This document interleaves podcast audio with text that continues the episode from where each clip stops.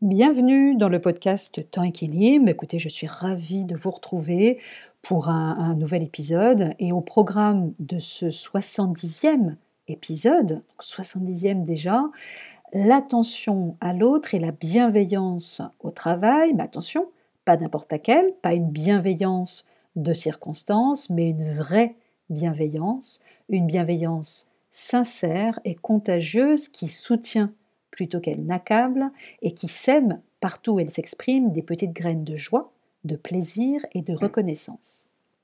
Savoir garder, pour ne pas dire préserver les liens à l'ère digitale est une question de volonté et d'attention, privilégier par exemple chaque fois que c'est possible la communication orale, humaine on pourrait dire, à la communication numérique, même si, c'est vrai, cela prend un peu plus de temps parce que, au bout du compte, que retiendrez-vous?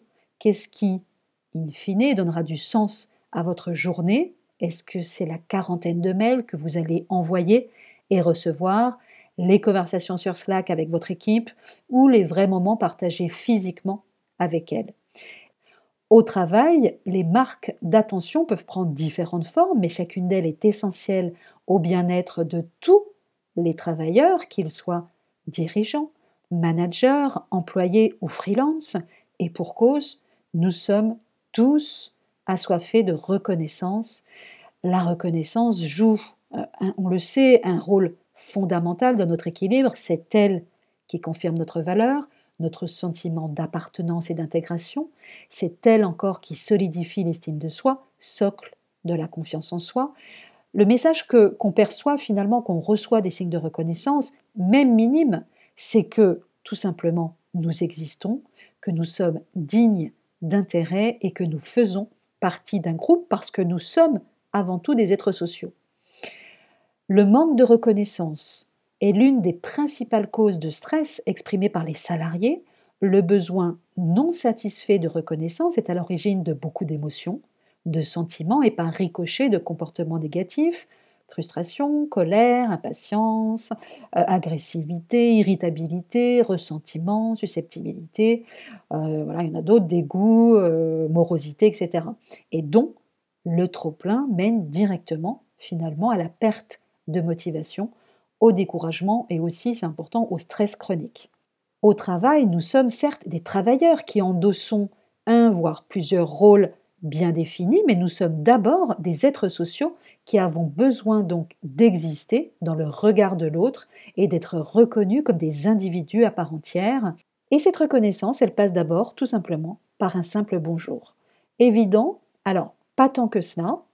Il n'est pas rare de voir des salariés d'une même entreprise se croiser en attendant l'ascenseur sans s'adresser le moindre regard, je l'ai vu, et encore récemment d'ailleurs, euh, et plus la structure est grande, plus les services sont cloisonnés et étanches.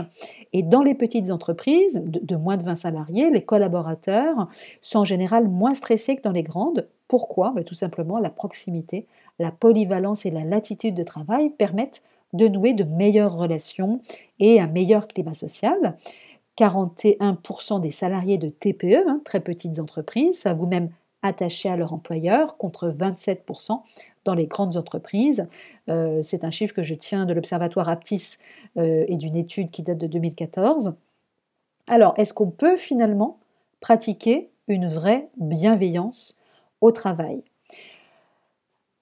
La vulnérabilité au travail, c'est encore un sujet tabou qu'il est d'ailleurs encore difficile d'aborder. Je me souviens que j'avais, euh, il y a quelques années, participé à un groupe de travail sur justement la, vulnérabilité au travail et c'est vrai que euh, ça nous amène à, à plein de sujets différents et c'est vraiment un sujet passionnant. Quel regard portons-nous Portez-vous sur la fragilité d'un collègue ou d'un collaborateur, fût-elle passagère? Existe-t-il une place dans l'entreprise pour la vulnérabilité, qu'elle prenne la forme d'un handicap, d'un épuisement professionnel, d'une dépression, d'une maladie chronique, d'une séparation, ou qu'elle s'incarne de façon plus concrète dans la nécessité, par exemple, d'un reclassement professionnel, d'un aménagement de poste ou d'un mi-temps thérapeutique. Chacun peut, à son niveau, être un maillon de la prévention et prendre le temps de s'intéresser vraiment à l'autre prendre sincèrement de ses nouvelles, lui demander tout simplement s'il va bien, s'il a besoin d'aide, si vous pouvez faire quelque chose pour lui. Bref, lui proposer votre aide sincèrement, et ce même si vous n'avez pas le temps et que vos priorités sont ailleurs. C'est encore plus vrai quand on est en position de manager, s'intéresser à l'autre en tant qu'acteur de l'organisation, ses missions, ses rôles, etc., évidemment, mais aussi en tant qu'individu. Euh, et ça peut passer par de la convivialité, de l'écoute, du soutien, etc. La bienveillance au travail, en tous les cas c'est mon point de vue, n'est pas un vain mot, et bien plus qu'un effet de mode, elle n'exclut pas, bien au contraire, l'efficacité des individus comme d'une organisation tout entière. Pratiquer la bienveillance au travail implique de s'autoriser à être réellement soi-même, quitte à dévoiler une part de sa vulnérabilité et à oser exprimer ses émotions, y compris, et je pourrais même dire a fortiori, euh, quand on est manager.